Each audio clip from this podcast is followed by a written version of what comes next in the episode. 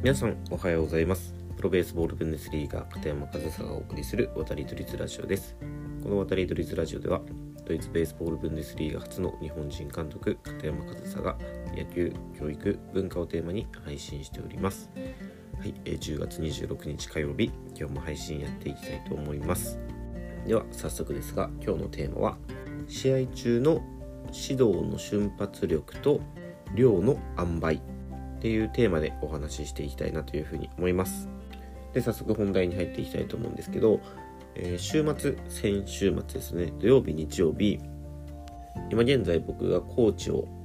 している中学生のクラブチームの交流戦が行われて、全部で4試合、この土日でね、えー、コーチとしてベンチに入りました。で、まあ、久しぶりにね、その現場に立ったというか、まあ、試合そのものも久しぶりだったんですけど、まあ、試合でベンチに入ることっていうのを久しぶりにしてみてそこで感じたことなんですけどやっぱり試合ってその選手にとってすごく経験値になる場だなというふうに感じるんですよ。その練習の時にねいろいろ指導してそのできるようになったこと新しく学んだことがあったとしてもそれが試合でできるかどうかっていうのはまた別の話なんですよね。でその実際に試合でやってみてできなかったこともしくは1試合をやってみて新たに出てきた課題みたいなことを試合中に指導するのって本当に何て言うんですかねその問題や課題が新鮮だからやっぱり話がピンときやすいと思うんですよね。すごくいいことだと思うんですよ。その試合中にアドバイスをする指導をするっていうのは。例えばその週末の試合僕はサードベースコーチに立っていたんですけど、まあ、その時にあのセカンドベースを回る手前とその後にランナーコーチを見るとかそういったことそういったことを練習では、えー、してたはずなのに試合ではできなかったっていうのとかをそれをすぐ指摘する。それで選手もできないことをすぐ認識してよりその技術や知識などの定着につながるとは思うんですけどその課題が明確なうちに伝えられる指導という観点での瞬発力。だってその指導者自身もちゃんとそれを瞬時に判断してどういうアドバイスをしなければならないかっていうね言葉選びだったり伝え方っていうのを瞬時に判断して伝えるっていうその瞬発力すごく大事だと思うんですよ。でその試合中に伝えるっていうこともすごく選手にとってもいいことだと思う一方で、まあ、試合をしてるわけじゃないですか。で試合っていうのはいろいろ考えないといけないことがある常に状況が変わっていくあとはまあただでさえストレスがかかっている状態そういう時にどれだけ指導をした方がいいのか。もちろんね指導するのがいいこと。今言ったようにその課題や問題が新鮮なうちそういう問題が起きた時にすぐ伝えるっていうのは大事だと思うんですけど試合中に1から10まで言ってしまうとで試合をしてるのでやっぱり試合にも集中してほしいじゃないですか。やっぱりその試合をするにあたってなるべく不要なストレスなんか避けたいのでの今これを伝えたいって思う反面これをあまり1から10まで言ってしまうとそれはそれであの量が多すぎてストレスになってしまうんじゃないかなと逆に逆効果試合に集中できなくなって試合でもパフォーマンスを発揮できない結局量が多すぎて全部伝わりきらずに技術の定着にも影響が出てしまうなんていう風になったらその指導は決していいものだとは思えないんですよね。だからそれをねあの週末やってみてその瞬発力とあとはその指導量どれだけアドバイスをしていいものなのか。これは今この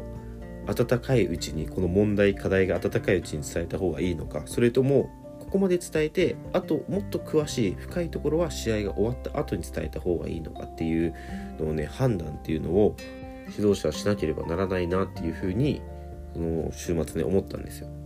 でその週末なんでそんな風に思ったかっていうとあの僕はもう今までちゃんとその指導者という立場に立ったのは、えー、ドイツに渡って2年目の時なんでもう5年は指導者というキャリアを歩んできてはいるんですけどその日本でその指導者コーチという立場についたのは実は今年今回が初めてでこれまではドイツではあのコーチの経験はあったんですけど日本では初めてなんですよ。でそれ何が違うかというとやっぱりそこには言葉の壁というかね言葉と違いがあってあのドイツでそういうふうにその瞬発力と量っていうのを思わなかったっていうのは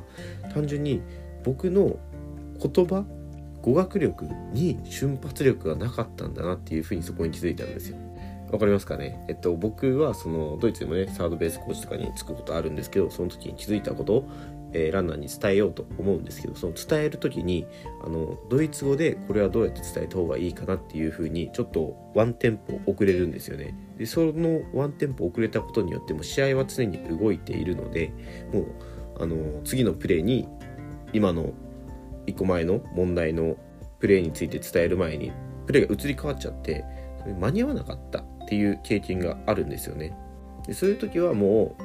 試合の後から伝えるようにとかあとはベンチに帰ってから伝えるようにとかはしてるんですけどやっぱりそこはね瞬発力っていうのはやっぱりドイツでは僕には足りなくてで今回日本でやったわけじゃないですか。日本はその今まであのこれをどうやってドイツ語で言ったらいいかなって考えてた時間がないからもうポンポン言えちゃうんですよ。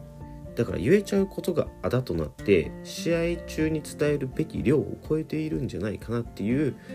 懸念や心配が僕の中で生まれたんですよね。だからこれは僕自身にとってはすごく大きな発見であって、まあ、これは僕自身の今後の課題かなっていうふうにも思いました、まあ、ドイツではその瞬発力を上げるためにそのためには語学をもっと学ばなければならないし日本でやるときはその語学の問題がない分スラスラ言いたいことが言えちゃう言えてしまうから場面や状況によっては言い過ぎないように判断しなければならない。そういう気づきがね週末にあったんですよね。なかなかねその瞬発力のところでは共感できる方はいないかもしれないんですけどけどけどその瞬発力とその指導量あの試合中にすべき指導の量っていうところはちょっと参考にはなるんじゃないかなと思って。やっぱりね一度に何でもかんでも言われるとやっぱり全部覚えきれない。頭に入りきらないんですよね。けど頭に入ってないからといってそのまま抜けているかというとそうではなくてやっぱりそれだけの量詰め込まれたので他に考える余地がなくなるというかやっぱり頭はすっきりしないじゃないですか。っていうことは試合中とかねそういう刻一刻と状況が変わっていく中では頭はなるべくすっきりしていた方がねパフォーマンスとして発揮しやすいのかなって僕自身が選手だったら思うのでやっぱりそういう状況は避けたいってなるとやっぱりその本当はね伝えたいこといっぱいあるけど1から10まで全部その場で伝えてしまうとパフォーマンスが発揮できないっていう風に思うからこれはじゃあ試合後に言おうとかその伝えるべき要点をまとめて伝えるとかね伝えるべき点だけを伝えるっていうその判断、まあ、それもまあある意味瞬発力かなと、ね、思ったことをパッて言うことが瞬発力じゃなくて思ったことを一回しかも一瞬でどう伝えるべきか何を伝えるべきかどれを伝えるべきかっていうことを判断して伝えるっていうのが、まあ、本当の意味での瞬発力かなっていうふうにも今回ねあの日本で言語の壁がないことによって気づいたことでしたので今日は試合中の指導の瞬発力と指導量の塩梅というテーマでお話しさせていただきました。もしよかったら参考にしてもらえたらなというふうに思います。はい、えー、今日も最後までお聴きいただきありがとうございました。片山和沙でした。